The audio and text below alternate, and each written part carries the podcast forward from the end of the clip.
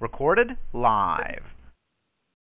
Hello, this is William Finck. Welcome to Christogenea on Talk Shoe. It's January, Friday, January 27th, 2012. Thank you for listening and praise Yahweh. I decided to present the prophecy of Hosea commencing with this week because on a Saturday program over the next few weeks, I plan to present my papers on the Scythians and their origins. That there were two Scythian papers, um,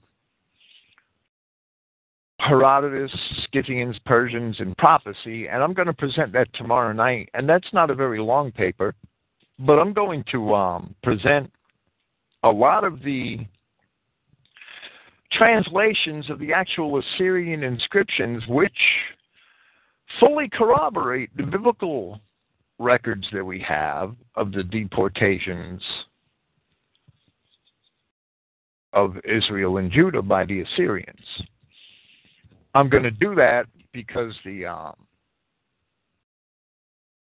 the proofs of an actual Israelite kingdom, as the Bible says it existed, are written all over these ancient Assyrian inscriptions that have been dug out of the ground. And people that don't know these and, and see these things are easily deceived by the people who scoff at the Bible and try to say that it's a bunch of mythological fairy tales, when in fact it is absolutely historical. At least from the time of Genesis 10. I believe the first nine chapters of Genesis, but I can't prove them historically. That that's just a fact of um, of life. We just don't have those time, kind of records, right?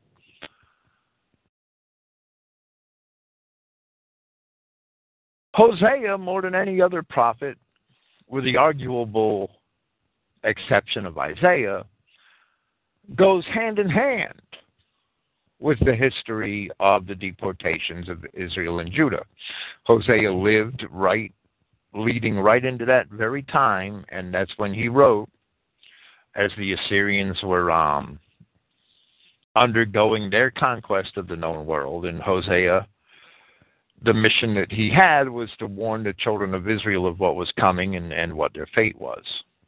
So that's what we have tonight the prophecy of Hosea. Hosea began his prophesying according to his own introduction at the time when Uzziah, Uzziah is sometimes confusingly called Azariah in the King James Version, Uzziah ruled over Judah and Jeroboam II ruled over Israel. Both of these men reigned for a long time. Uzziah, who was stricken with leprosy while he ruled, he ruled from about 791 to 739 BC, 52 years over Judah. And Jeroboam, II ruled over Israel from 793 to 753 BC, or approximately 40 years. The dates, of course, being uh, all the dates of the ancient kings of Israel are arguable, and, and it's hard to come to an exact consensus, right? So they're all approximate. Therefore, Hosea began to prophesy before 753 BC. He wrote until the days of Hezekiah.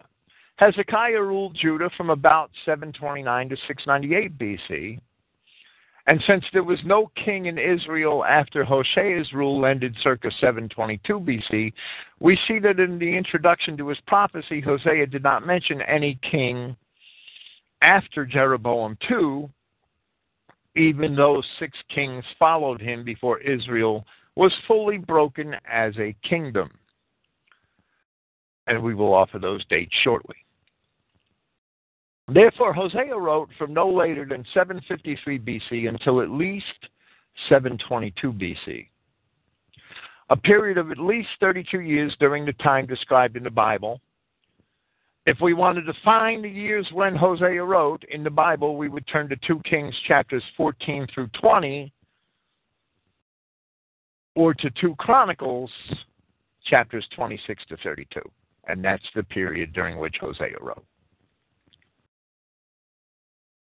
Hosea chapter 1, verse 1.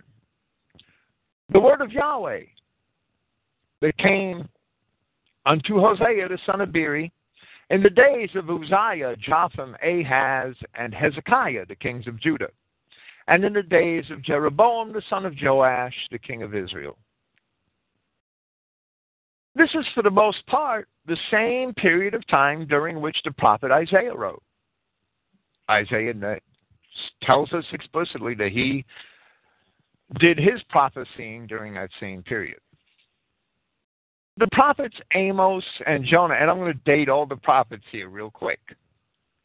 The prophets Amos, Jonah, and Joel all prophesied in the time of Jeroboam II and Uzziah. So we see at least five of our prophets can be put right at that very time during the two long reigns, the, the long reigns of those two kings.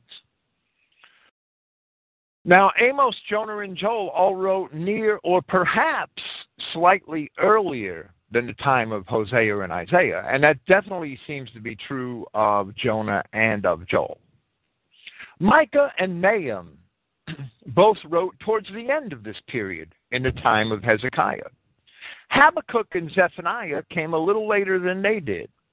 Even later than them are Jeremiah, Ezekiel, and Daniel, who were all prophets of the last days of the first temple in Jerusalem. After the destruction of Jerusalem, Haggai, Obadiah, Zechariah, and Malachi were all prophets of the early second temple period. Or of the period between the temples. Now, now I've had people tell me that Obadiah was a prophet of the 8th century BC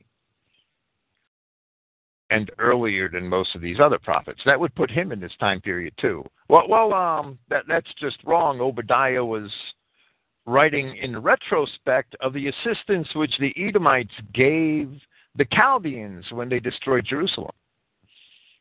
That dates Obadiah, who was writing in retrospect, not as a matter of prophecy. That dates Obadiah to the Second Temple period. He was a prophet of the early Second Temple period. Hosea 1, verse 2, the beginning of the word of Yahweh by Hosea. And Yahweh said to Hosea, Go take unto thee, today men do this voluntarily, right? Take unto thee a wife of whoredoms and children of whoredoms, for the land has committed great whoredom, departing from Yahweh. Later in Hosea's prophecy, we will see the relationship between Yahweh and Israel, actually in chapter 2, explained allegorically as that between a husband and a wife the wife being the nation. Hosea is, of course, not the only prophet to use this allegory, and may not have even been the first, since it is apparent that Joel probably wrote earlier than Hosea, and, and he uses the allegory. Here, Yahweh instructs the prophet to go find a whore for a wife. And therefore, God is using the prophet as a direct example of his own relationship with Israel the nation of whores. Verse 3 So we went and took Gomer, the daughter of Diblaim, which conceived, who conceived, and bore him a son. Gomer is going to be a long discussion, right? Many Israelite identity commentators, especially in British Israel, point out how fitting it is that the name of the whore that Hosea chose to marry was named Gomer. And they assume that the Saxons, who are demonstrably descended from the Israelite Scythians, had likewise joined themselves to the Celts, who were said to have descended from the Cimmerians, and, and that part is true in part, whom Josephus mistakenly identified as descendants of the Japhethite Gomer mentioned in Genesis chapter 10. Well, the historical truth is a little more complex than that, but Josephus was wrong in his identification. However, many people in British Israel and among mainstream commentators have since followed. And you could find in many mainstream commentaries today that Gomer was the ancestor, the eponymous ancestor of the Cimmerians or the Kimmeroi. Many commentators today assert, following the error of Josephus, that the Celts are sprung from Gomer simply because of the similarities in the consonants of the names GMR Gomer and KMR Kimmeroi. And many of the so called Celts did indeed descend from the Cimmerians. And many others, the earlier Celts, the, the, the Celts that the archaeologists like to call proto Celts, they actually descended from the Phoenicians who arrived in Western Europe long before the Kimmeroi, the Cimmerians. Yet the Kimmeroi are clearly the Cumri, or as it's often spelled, Humri, H U M R I.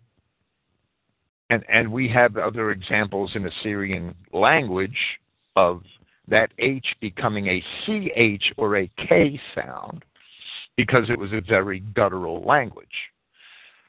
One extant example is the river um, known as the Kurpur, K U R P U R, which in ancient times was called the river Hubur, H U B U R. The Celts or the Kimmeroi are clearly the Cumri of the Assyrian inscriptions. They are not Gomer. There is no tribe which can be identified as Kimmeroi in secular records at all, in the Assyrian records, or, or in the Hittite records, or in the Sumerian records. There's no tribe that can be identified as the Kimmeroi until, until after the Assyrian deportations of the Israelites. There are no Cumri in the Assyrian records until the Israelites are identified by the Assyrians as the Cumri. Even other Assyrian words, which are imagined by mainstream scholars to refer to the Cimmerians, such as the Gemiri, do not appear at all in Assyrian inscriptions until the time of Esarhaddon, which is approximately 681 BC, at least 40 years after the first deportations of Israelites to those regions where the Scythians and the Cimmerians are later found. If there is a tribe identifiable by the Genesis 10 name of Gomer, then that tribe is wanting in the inscriptions for many centuries. To be fair, none of these, the Cimmerians, can be readily associated with the Japhethite Gomer since there is no intermediary evidence which should, would support such an assertion. It just simply doesn't exist. Gomer in the Bible is mentioned in Genesis chapter 10 and in Chronicles where the genealogies of the children of Noah are repeated. But aside from that, Gomer is only mentioned one other time, where in Ezekiel chapter 38 we see that Gomer is allied with Togarma and Ashkenaz and other tribes confederated against the children of Israel in the last days. Therefore, will we find the nations aligned against Israel in the last days, we shall find Gomer. And we know that that cannot be the Celts among the Saxons, who are certainly biblical Israel. Yet, while Ezekiel identified these people as the Japhethite tribe of Gomer, those people who were among the masses in, in southern Eurasia with Togarmah and Ashkenaz and un, under the um, confederation of the Rus, according to Ezekiel's prophecy. That does not mean that they were identified by that name in ancient historic records. In other words, the Bible, the God of the Bible may have recognized a people on the Eurasian steppes as Gomer, but those people at that time were no longer using that name, and we can't really identify the Gomer of Genesis chapter 10 in history because the Kimmeroi or the Cimmerians are the Cumri, and biblical prophecy demonstrates that. And I will be getting into that shortly in my series on the Ger- Germanic origins and the identity of the Scythians and Parthians and related tribes over the next several weeks. The real meaning behind the name of the woman here is that Gomer is also a Hebrew word that means complete. The old kingdom had run its course, and the children of Israel had fulfilled their sin. And therefore, Yahweh would make an end of that kingdom and send them all off into captivity. So, therefore, we see that Gomer represents that idea that the kingdom is complete. Their whoredom was complete. Gomer's father's na- name is Diblaim, which means in Hebrew two cakes. And while Gomer would have three children by Hosea, the two cakes may, of course, be representative of Judah and Israel. That's just a side note. It's too obvious, right? Hosea 1 4. And Yahweh said unto him, Call his name Jezreel. This is the first child with Hosea and his newfound wife. For yet a little while, and I will avenge the blood of Jezreel upon the house of Jehu, and will cause to cease the kingdom of the house of Israel. And it shall come to pass at that day that I will break the bow of Israel in the valley of Jezreel. Jeroboam II, the king of Israel, when Hosea begins to prophecy, is a member of the house of Jehu. He's actually Jehu's great grandson. Jezreel means God sows. This is a reference to 2 Kings chapter 10 and the destruction of the house of Ahab in the physical place called Jezreel. Jehu had a commission from Yahweh to supplant the wicked house of Ahab, but he did not use that commission righteously. And he turned out to be just as wicked as Ahab in the end. And therefore, Yahweh here uses Jehu as a prime example of the wickedness of the nation Israel. Elisha the prophet, or I'm sorry, Elijah the prophet, sent the following message to Jehu, and the delivery of that message is recorded in 2 Kings chapter 9, verses 5 through 10. This is the message of the prophet to Jehu.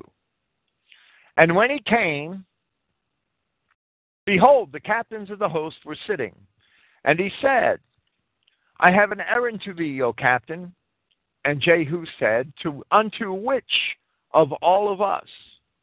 And he said, To thee, O captain, meaning to Jehu, who was among his troops.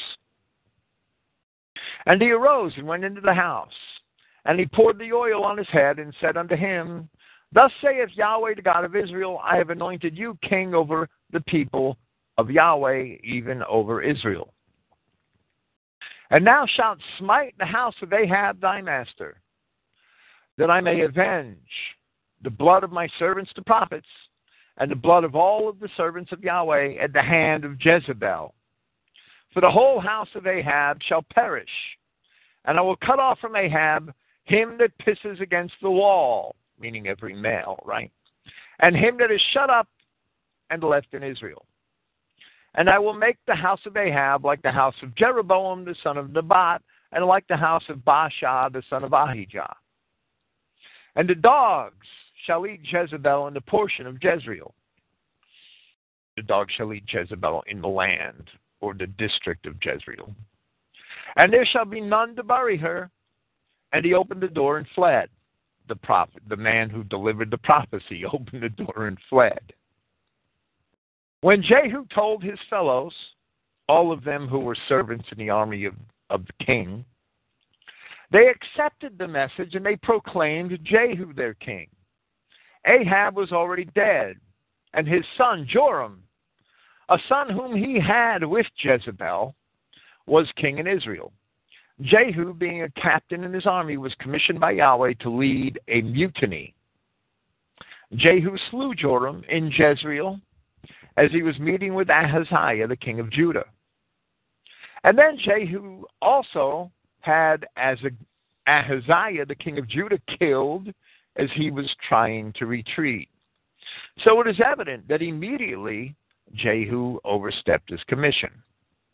Since Ahaziah was not of the house of Ahab, he was actually married to a daughter of Ahab, which it can be established was a daughter of Ahab by a wife other than Jezebel. Ahab had well over 70 children and many wives. As it is related at the end of 2 Kings chapter 9, Jehu witnessed the fact that Jezebel's corpse was eaten by dogs before it could be buried.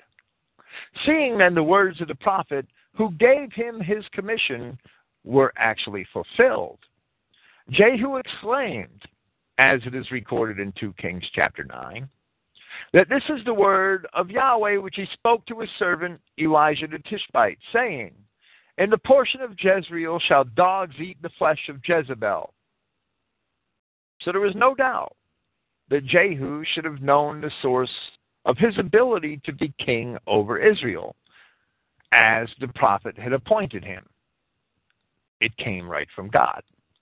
Seeing these two prophecies come true in a short time, Jehu certainly recognizes that. It may be fitting to retell the rest of the story of Jehu, and I would like to read 2 Kings chapter 10. And Ahab had 70 sons in Samaria. And Jehu wrote letters and sent to Samaria under the rulers of Jezreel to the elders and to them that brought up Ahab's children, saying, Now as soon as this letter comes to you, seeing your master's sons are with you, and they, meaning Ahab, and there are with you chariots and horses, a fenced city also, and armor, look even out the best and meanest of your master's sons, and set him on his father's throne, and fight for your master's house. But they were exceedingly afraid. And they said, Behold, two kings stood not before him, meaning before Jehu. How then shall we stand? And he that was over the over the house, and he that was over the city, the elders also, and the bringers up of the children sent to Jehu, saying, We are thy servants, and will do all that thou shalt bid us. We will not make any king. Do thou that which is good in thine eyes. He then wrote a letter the second time to them, saying, If you be mine, and if you will hearken unto my voice, take you the heads of the men, your master's sons, and come to me to Jezreel by tomorrow this time. Now the king's sons, being seventy persons, were with the great men of the city, which brought them up. And it came to pass, when the letter came to them, they took the king's sons and slew seventy persons, and put their heads in baskets and sent him them to Jezreel. They sent Jehu the heads to Jezreel. And there came a messenger and told him, saying, They have brought the heads of the king's sons. And he said, Lay them in two heaps at the entering in of the gate until the morning. And it came to pass in the morning that when he went out and stood and said to all the people, You be righteous. Behold, I conspired against my master and slew him, meaning Joram, but who slew all these? Now know now that there shall fall unto the earth nothing of the word of Yahweh which Yahweh spoke concerning the house of Ahab. For Yahweh has done that which he spoke by his servant Elijah. In addition to Jehu's recognition of the power of, of, the fate of Jezebel as foretold by the prophet, Jehu again acknowledges the power of God in the fulfillment of the words of his prophet concerning the sons of Ahab. Verse 11 So Jehu slew all that remained of the house of Ahab in Jezreel, and all his great men, and his kinfolk, his priests, which were all Baal priests, until he left him none remaining. And he arose and departed and came to Samaria. And as he was at the shearing house in the way, Jehu met with the brethren of Ahaziah, the king of Judah, who Jehu had already slain. And he said, Who are you? And they answered, We are the brethren of Ahaziah, and we go down to salute the children of the king and the children of the queen. Of course, they couldn't have known that Jehu had already killed Joram and had already killed Jezebel and had already killed Ahaziah. And he said, Take them alive. And they took them alive and slew them at the pit of the shearing house, even two and forty men, neither he left any of them. And here again, it's clear to me that Jehu overstepped the commission he had from God. These men were not of the house of Ahab, and therefore Jehu has shed innocent blood at Jezreel. Verse 15. And when he was departed thence, he lighted on Jehonadab the son of Rechab, coming to meet him. And he saluted him and said to him, Is thine heart right as thy heart is with thy my heart is with thy heart? And Jehonadab answered, It is. If it be, give thee thy hand. And he gave him his hand. And he took him up into the chariot. And he said, Come with me and see my zeal for Yahweh. So they made him ride in his chariot. And when he came to Samaria, he slew all that remained unto Ahab in Samaria, till he had destroyed him. According to the saying of Yahweh, which he spoke to Elijah, it is the bloodshed at Jezreel that Jehu is held accountable for in Hosea. It is not the destruction of the house of Ahab that Jehu is held accountable for.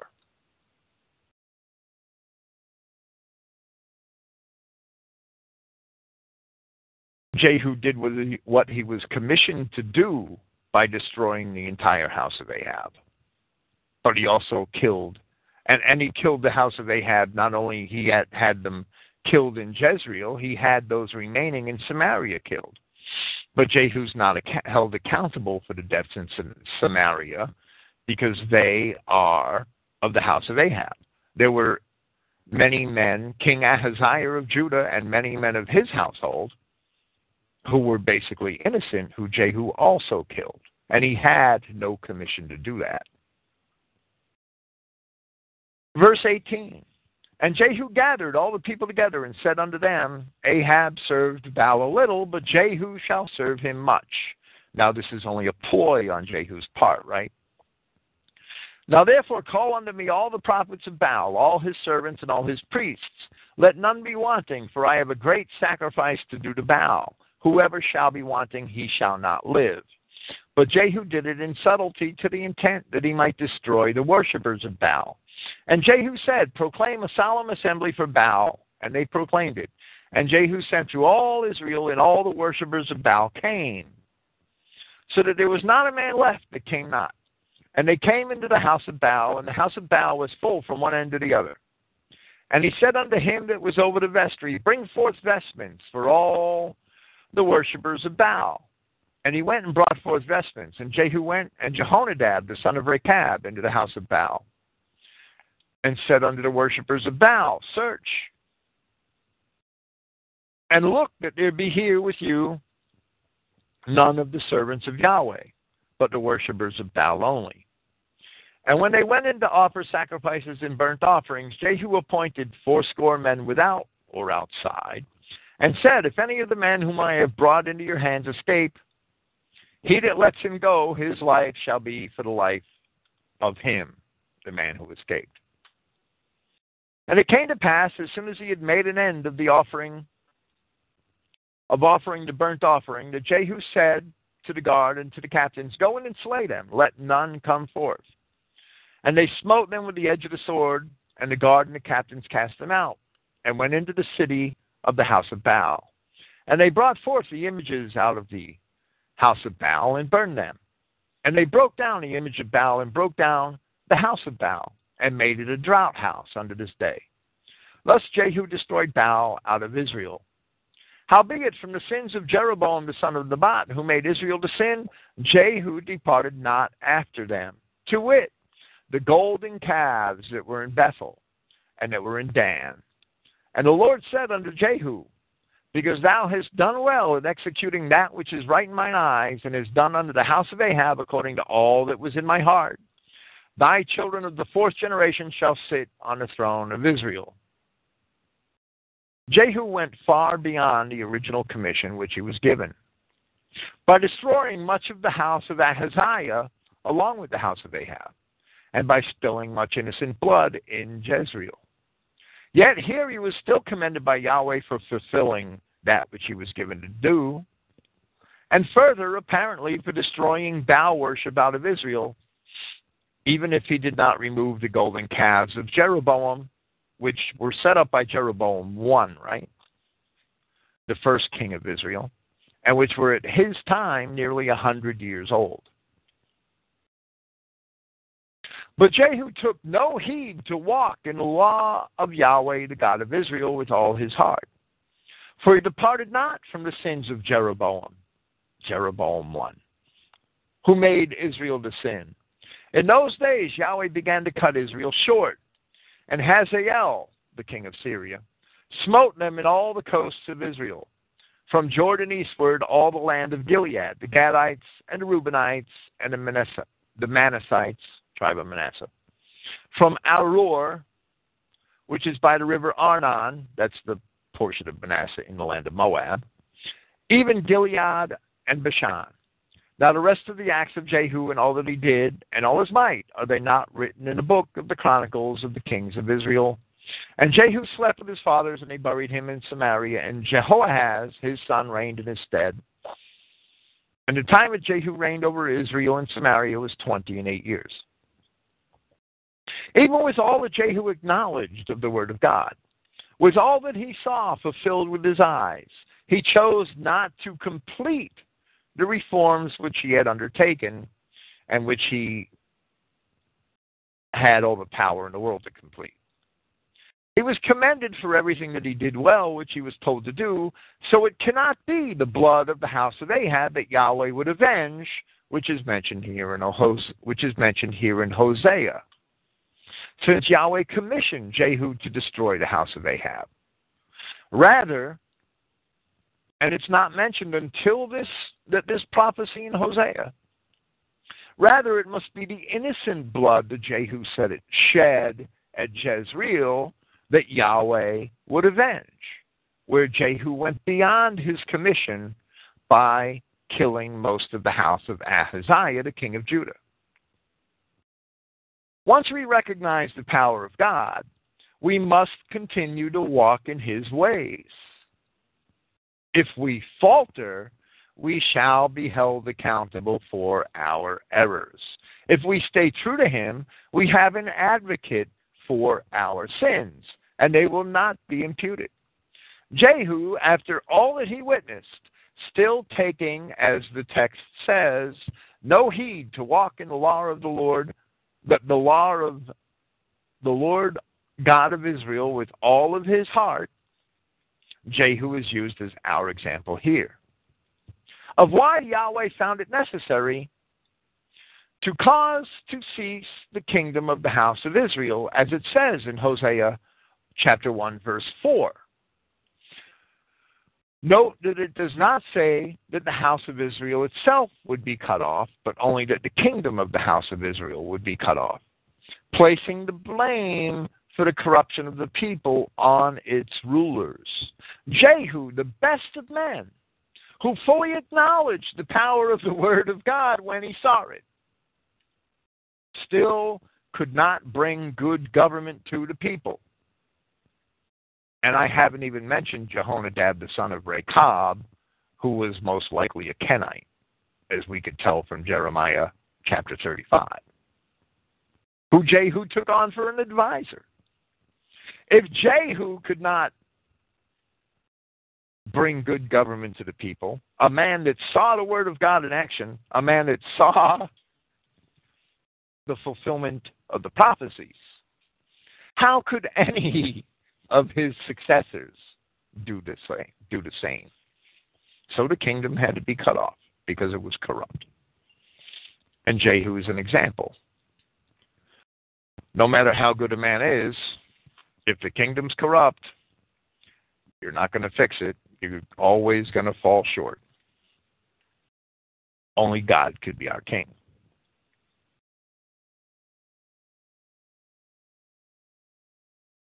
Hosea 1 6. And she conceived again and bare a daughter. And God said unto him, Call her name Lo Ruhamah, for I will no more have mercy upon the house of Israel, but I will utterly take them away. Now, now the ASV, I have to mention this, right? The ASV has a reading here that I should in any way, in any ways pardon them. However, the King James version is fully supported by the Greek of the Septuagint. But I will utterly take them away. Not long after this time, the prophet Isaiah wrote that within three score and five years shall Ephraim be broken, that it not be a people. Isaiah 7, verse 8. The 65 years can likely be counted from the time that the Assyrians put Samaria under tribute, which is circa 740 BC, 742 BC, to the time of Esarhaddon, the Assyrian king, and his last campaigns in Israel, which are mentioned by Ezra and which happened circa 676 BC. Lo Ruhamah, Strong's number 3819, means simply no mercy. Israel was told through the prophet that they would be utterly taken away, and we had Isaiah saying basically the same thing at the same time. The Assyrians had already been taking away and resettling other nations. And the Assyrian threat to the sovereignty of Israel was already evident and can be seen in the prophecy of Jonah, who was praying that God would destroy Nineveh. Assyrian historical texts, uncovered by archaeologists, which date to the 7th, uh, I'm sorry, to the 8th and 9th centuries BC, showed that the Assyrians had already conquered the Mesopotamian world, resettled many of the peoples who resisted them, made several military campaigns into Palestine, and by this time already had Tyre, Sidon, and Damascus under tribute. These texts also may be used, as I plan on doing in part tomorrow night here. These texts may also be used to fully corroborate the biblical accounts of the size and the strength of the kingdoms of Israel and Judah at this time. The Bible, it can be demonstrated, is history. Verse 7 But I will have mercy upon the house of Judah, and I will save them by Yahweh their God, and will not save them by the bow, nor by the sword, nor by battle, nor by horses, nor by horsemen. Israel would be carried away, but Judah would be preserved. Now it is clear from the records that the Assyrians carried away 46 fenced cities of Judah, many thousands of its people, along with Israel. We cannot lose sight of the fact that Judah, while it was broken off into a separate house, is still a portion of Israel and still has a share in many in the many prophecies pertaining to Israel in general. However, the inhabitants of Jerusalem were not taken, and the kingdom remained intact in spite of losing much of its population in those 46 fenced cities. Judah would be preserved from the Assyrian conquests, and therefore those who remained were still considered the kingdom of Judah, and those who were taken away were generally called the ten tribes, even though many thousands of people from those 46 fenced cities of Judah were taken away with them. Judah would be preserved from the Assyrian conquest, and it would not happen under their own strength. The reference here in Hosea is to the events later recorded in 2 Kings chapter 19, verses 34 and 36, where it says, For I, meaning Yahweh, will defend the city to save it for my own sake and for my servant David's sake. And it came to pass that night the angel of Yahweh went out and smote in the camp of the Assyrians a hundred fourscore and five thousand. That's a 185,000 soldiers. And when they arose early in the morning, behold, they were all dead corpses. Well, it wasn't the corpses that arose, it was the people of Jerusalem, right? so Sennacherib, king of Assyria, departed and went and returned and dwelt at Nineveh. His army had been destroyed. Judah was saved, but not by its own strength. This leads me to discuss a similar prophecy found in Isaiah. I'm compelled to do this because many decades ago, some writer in British Israel related this prophecy to events which occurred in 1917. And to me, that's a foolish attempt by man to place Yahweh's stamp of approval on Anglo Jewish Zionism. That's what's going on in a lot of that British Israel prophecy. Sadly, many in Christian identity, even today, follow these Anglo Jewish interpretations of prophecy. Here is Isaiah chapter 31. It's short. Woe to them that go down to Egypt for help and stay on horses and trust in chariots, because they are many, and in horsemen, because they are very strong. But they look not unto the Holy One of Israel, neither seek Yahweh. Yet he also is wise and will bring evil, and will not call back his words, but will arise against the house of the evildoers and against the help of them that work iniquity. Now the Egyptians are men and not God, and their horses flesh and not spirit.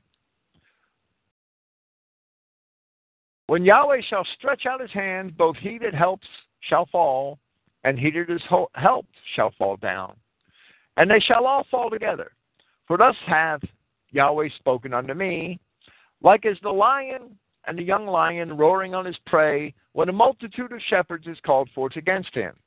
He will not be afraid of their voice, nor abase himself for the noise of them. So shall Yahweh of hosts come down to fight for Mount Zion, and for the hill thereof, as birds flying. So will Yahweh of hosts defend Jerusalem. Defending also, he will deliver it, and passing over, he will preserve it. Turn ye unto him, from whom the children of Israel have deeply revolted. For in that day every man shall cast away his idols of silver and his idols of gold, which your own hands have made unto you for a sin. Then shall the Assyrian fall with the sword, not of a mighty man, and the sword not of a mean man shall devour him, but he shall flee from the sword, and his young men shall be discomfited. And he shall pass over to a strong to his stronghold for fear, and his princes shall be afraid of the ensign, saith Yahweh, whose fire is in Zion and his furnace in Jerusalem. Do not be deceived. The famous as birds flying prophecy of Isaiah has everything to do with 2 Kings chapter 19 verses 34 through 36. And it has nothing to do with Anglo-Jewish Zionism. It is also parallel to Hosea 1 7 as we see clearly here, that Yahweh would defend Jerusalem from the Assyrians, that Judah would not fall, that Judah would be preserved. And Judah was for at least a hundred years.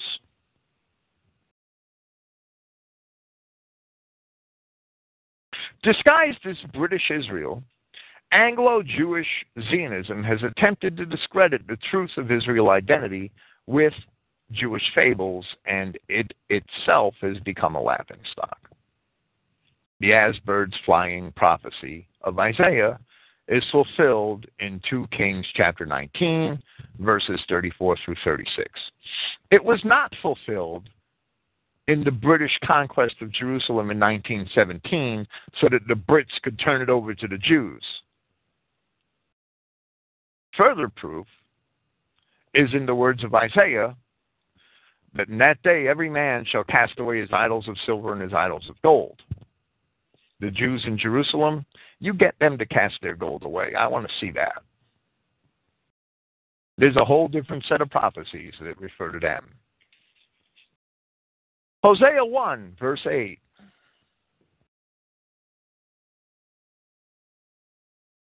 Now, when she had weaned Lohurama, Lo Ruhama, I'm sorry, she conceived and bare a son.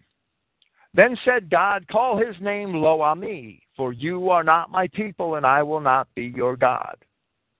And Lo Ami means not my people. Here we see it prophesied of the children of Israel that they would not be considered to be the children of Yahweh at this point any longer. Yahweh is not disclaiming them. Rather, he is simply stating that they won't be considered his people, although they shall always be his people. Verse 10 substantiates that assessment, where it says, Yet the number of the children of Israel shall be as the sand of the sea, which cannot be measured or numbered. And it shall come to pass that in the place where it was said unto them, You are not my people, there it shall be said unto them, You are the sons of the living God. The records dug out of the formerly Assyrian ground by mostly British and German archaeologists in the 19th and early 20th centuries surely do attest that the Saxon peoples are the children of Yahweh. The Judean historian Flavius Josephus, who did not reckon the Assyrian captivity of much of Judah, nevertheless attested that, therefore, there are but two tribes in Asia and Europe subject to the Romans, and he means Judah and Benjamin. However, in truth, Judah and Benjamin in Asia and Europe, subject to the Romans, are only a remnant of the actual tribes of Judah and Benjamin. And Josephus goes on to say, while the ten tribes, and really it's the ten tribes plus those 46 fenced cities of Judah and Benjamin, right? While the ten tribes are beyond Euphrates until now, and are an immense multitude not to be estimated by numbers, and Josephus makes several other references to those people throughout his books. The people beyond the Euphrates are described by Greek and Roman writers. Yet none of them are ever said to be Jews. Looking beyond the Euphrates in the time of Josephus, we find Parthians, we find Alans, and other tribes which are all accounted to be of the various branches of those people called the Scythians. And these are who Josephus attend, intends. Josephus, in his Book of the Wars, says that he wrote his Book of the Wars for the northern barbarians. And they are the people that he means, those people beyond the Euphrates. Reading the pages of Strabo and Diodorus and many other Greek historians, we only find Scythians, Alans. Later on, we find Goths because a group of the Scythians became known as the Goths. And even Jordanes and many other early historians acknowledge that the Goths were formerly called Scythians. Jordanes goes so far, Jordanes is a 6th century AD Gothic historian, goes so far as to assert that it was his Gothic ancestors that fought Cyrus along the Araxes River in northern Media well, they're the Scythians.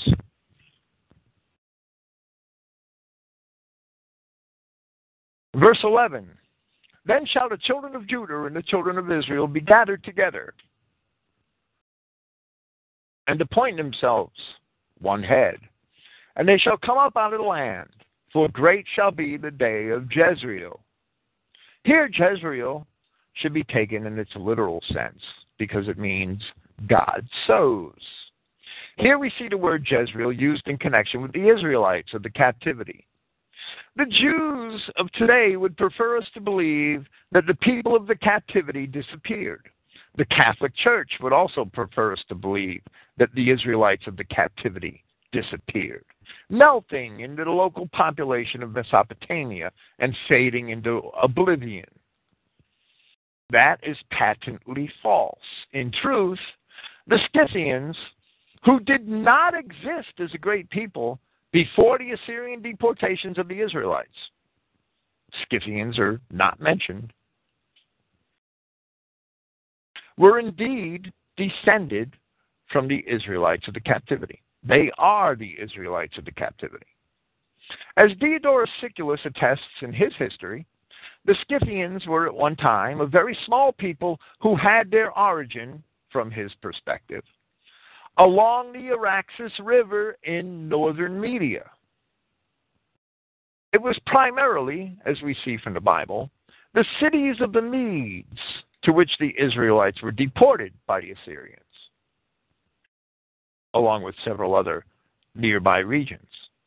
So we see that Yahweh God had the children of Israel, along with an often overlooked but significant portion of Judah and Benjamin, all taken away and sown elsewhere in the countrysides of northern Mesopotamia. From there, they would branch into Asia and Europe, where they would again manifest themselves as the Germanic peoples. Christianity caught up with them just over a thousand years later. And in some cases, only six or seven hundred years later. Hosea chapter 2, verse 1.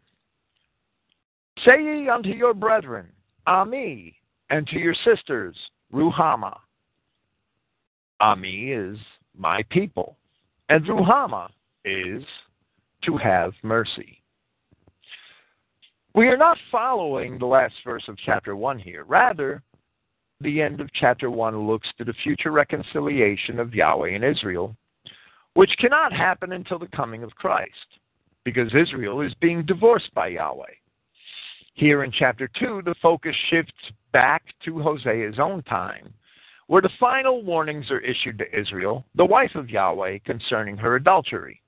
Verse 2 Plead with your mother, plead, for she is not my wife. Neither am I her husband. Let her therefore put away her whoredoms out of her sight, and her adulteries from between her breasts, lest I strip her naked, and set her as, the, as in the day that she was born, and make her as a wilderness, and set her like a dry land, and slay her with thirst. And I will not have mercy upon her children, for they be the children of whoredoms. For their mother has played the harlot. She that conceived them has done shamefully, for she said, I will go after my lovers that give me my bread and my water, my wool and my flax, mine oil and my drink. The children of Israel were commanded to be a separate people, period. The command to be holy, the command to be a separate people from all others of the earth, begins with the Exodus in chapter 19. When Israel became the wife of Yahweh, acknowledging his sovereignty and his laws.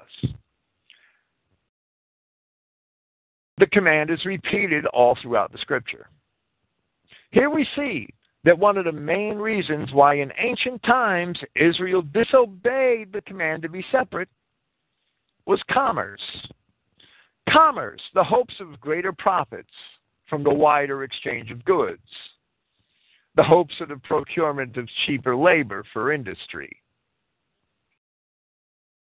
They are the same reasons given today as an excuse for a multicultural society. Nothing has changed in 3,000 years. Solomon enslaved the Canaanites, Americans would have the Mexicans. Nothing has changed in 3,000 years because we do not appreciate history. We continually fall into the same traps. Our pursuit of commerce with aliens is what makes us whores because it compels us to accept the ways of the aliens. Hire Negroes and Mexicans into your corporation, and the next thing you know is you have diversity training. And eventually, without fail, we end up in bed with them. We sell out our heritage. We sell out our principles. We sell out the covenants with our God for the sake of commerce, which is in itself idolatry. That's what makes us whores. That's why Mystery Babylon is commercial in its fabric. The people of Hosea's time did not heed the warning, and they were stripped naked. This is our model for today. How can we accept that same fate? I'm sorry, how can we escape that same fate? Hosea 2, verse 6 Therefore, behold, I will hedge up thy way with thorns, and make a wall, that she shall not find her paths. And she shall follow after her lovers, but she shall not overtake them. And she shall seek them, but shall not find them. Then shall she say, I will go and return to my first husband, for then was it better with me than now. The children of Israel were set, what were to be taken away captive, and would not be able to return to Palestine. The way would be hedged up with thorns. Rather, the Israelites, later generally known as Cimmerians, as Scythians, and as Sacae, along with the more peculiar tribal names which they adopted in captivity, sought after their pagan deities and never found them until finally Christianity caught up with them a thousand to fifteen hundred years later. Adopting Christianity, Israel indeed returned to her first husband, Yahshua Christ was the physical incarnation of God Himself. Israel is depicted allegorically as the wife of Yahweh in both Isaiah and in Jeremiah. Yet Hosea wrote a hundred years before those prophets. Another early prophet to make such a characterization is Joel, who speaking of the future deliverance of Israel says at Joel 2:16, "Gather the people, sanctify the congregation, assemble the elders, gather the children and those that suck the breasts. Let the bridegroom go forth of his chamber, and let the bride out of her closet.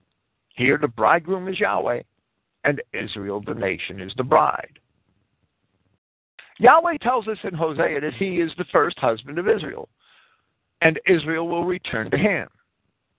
Later in this chapter, we shall see Yahweh promise once again to betroth those same people of Israel. There is no promise of any relationship between Yahweh our God and any other people to be found anywhere in the Old Testament. Whenever in the New Testament, Yahshua Christ or the apostles talk about the bride and the bridegroom, about the marriage relationship of Israel and Yahweh our God, and it's found in Luke, it's found in Matthew, it's found in John, it's found in the Revelation, and it's found throughout the letters of Paul. It's probably in Mark too. I just can't think of a place right now.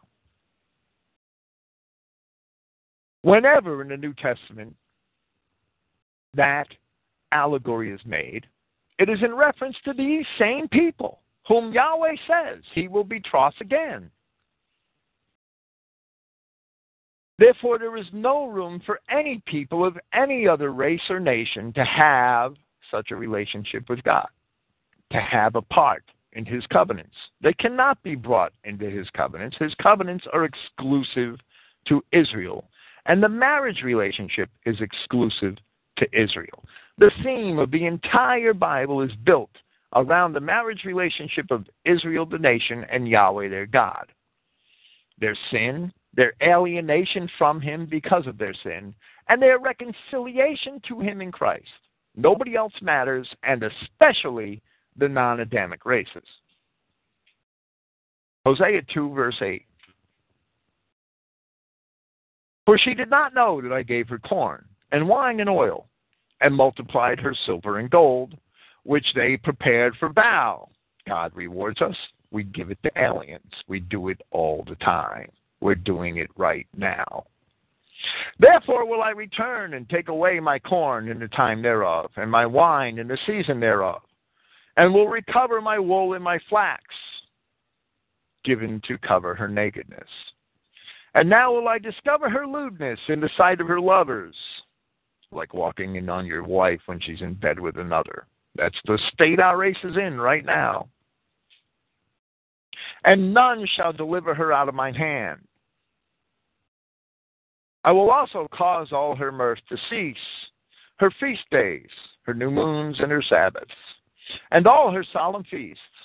And I will destroy her vines and her fig trees, whereof she has said, These are my rewards that my lovers have given me.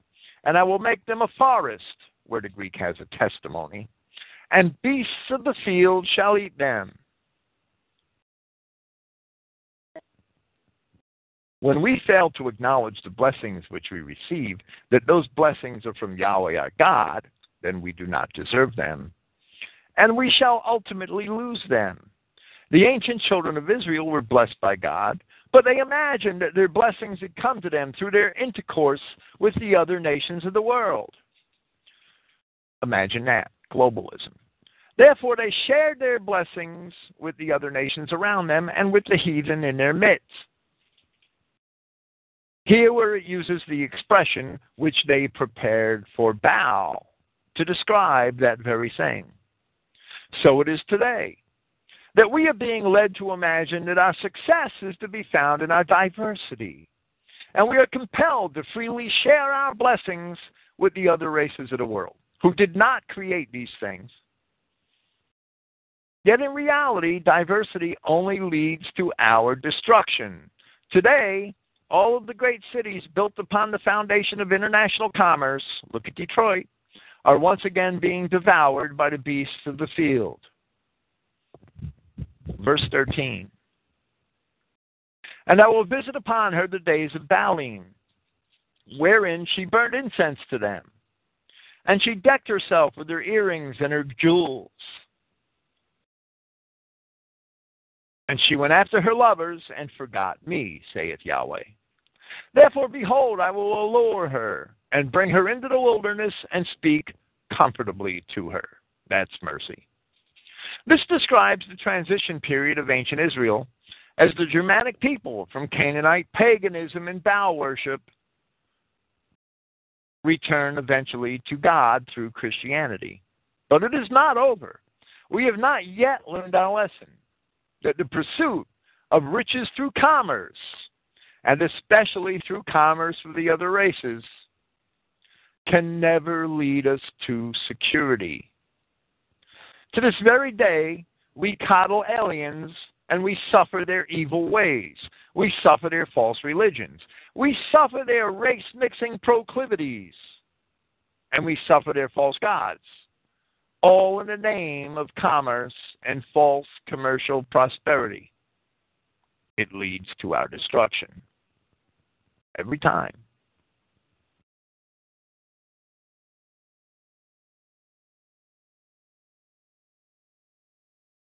Hosea 2:15 And I will give her her vineyards from thence and the valley of Achor for a door of hope and she shall, shall sing there as in the days of her youth and as in the day when she came up out of the land of Egypt. And it shall be at that day saith Yahweh that thou shalt call me Ishi and shall no more call me Baali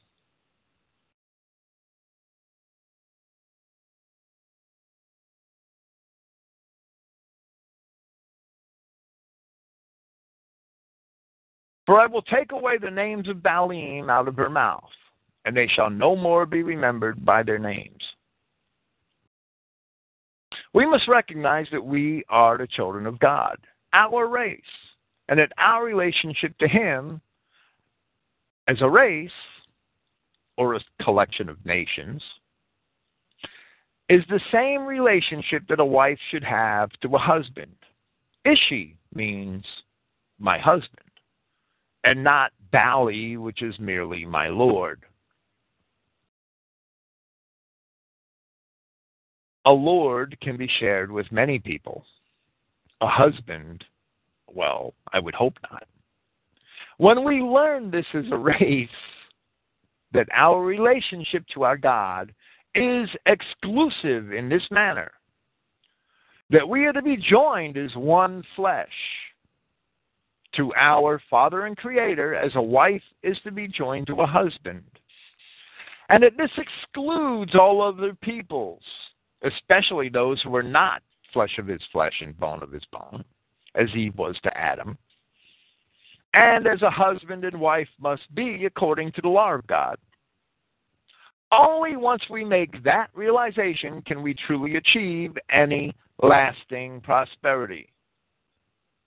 The beasts of the earth, the Negroes, and the yellow people cannot share our God. Just like you wouldn't want them sharing your wife or your husband.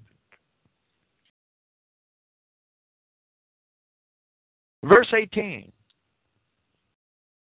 And in that day will I make a covenant for them with the beasts of the field, and with the fowls of heaven, and with the creeping things of the ground.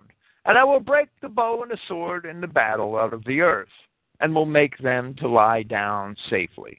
And I could hear the scoffer saying, Aha, and the universalist saying, Aha. Some may insist that the phrase beasts of the field here means the non Adamic races. If that is the case, then we must also interpret the phrases fowls of heaven, which can sometimes seem to refer to the progeny of the fallen angels, and creeping things of the ground, among which are serpents and scorpions, to also refer to certain non Adamic peoples. As we see that such epithets are also often used allegorically of people. Everything else being equal, if one of these three descriptions is interpreted to be an allegorical pejorative, then all three descriptions must be allegorical pejoratives. Therefore, since they all have the same covenant, and since the children of Israel shall one day be free of all war, then all three of these groups share the same fate the lake of fire because that's where the serpent, the beast, and the false prophet, along with all those who are not written in the book of life, are destined. Otherwise, none of these statements are allegorical pejoratives, and the groups listed are only the literal animal beasts of the original creation. And the children of Yahweh will nevertheless live in that peace originally intended for those children of Adam inhabiting the garden of God. I really believe that this is the proper reading and that these are not allegorical pejoratives referring to the other races in this instance. However, but that these are a rather general statement indicating that in the restoration of our race, nothing shall bother us any longer, whether you want to think these are people or not. Such is the Christian hope. Either way, in the result, the end is the same, and the meek really do inherit the earth.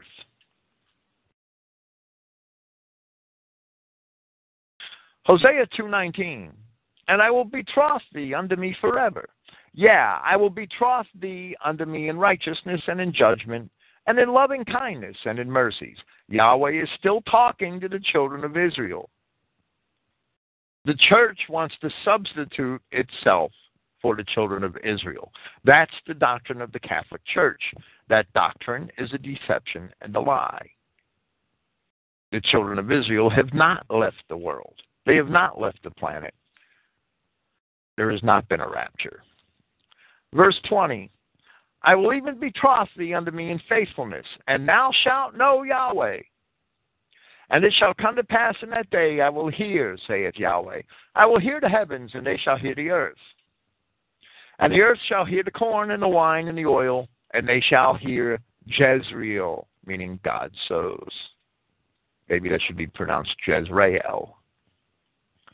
And I will sow her unto me in the earth, and I will have mercy upon her that had not obtained mercy. That's the children of Israel.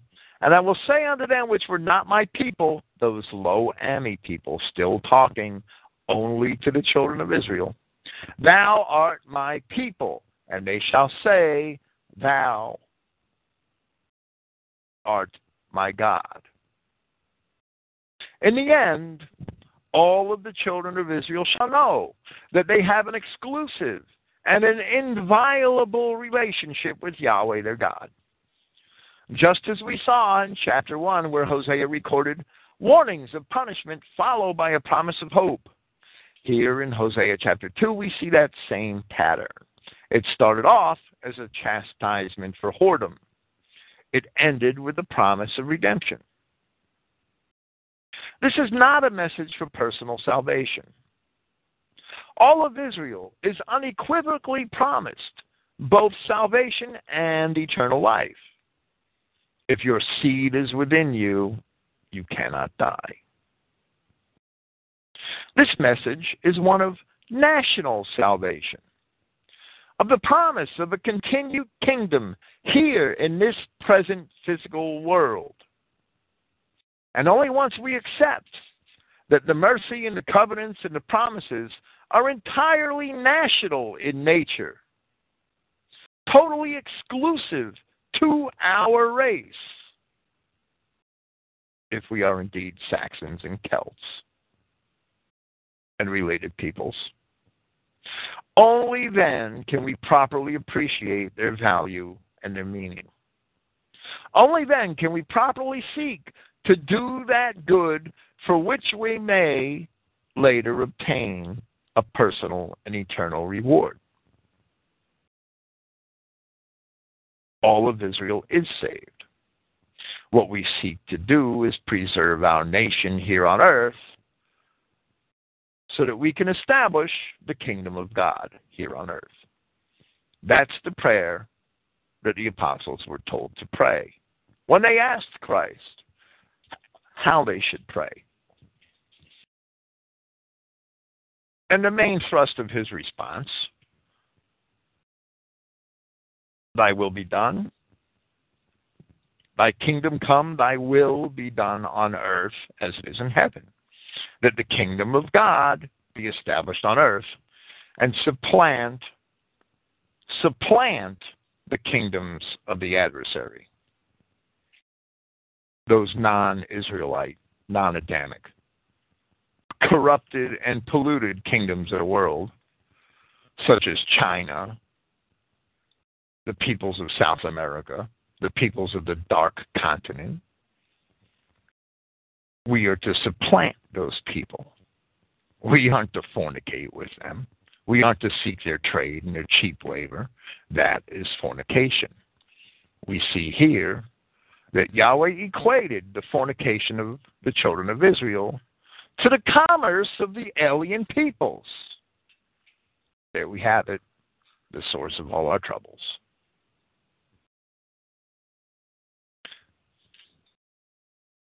Thank you for listening. I will be here tomorrow night with um, a reading of certain ancient Assyrian inscriptions related to the deportations of the children of Israel, and I, I haven't chosen them out yet, right? And my paper, Herodotus, Scythians, Persians, and Prophecy. Praise Yahweh. Good night.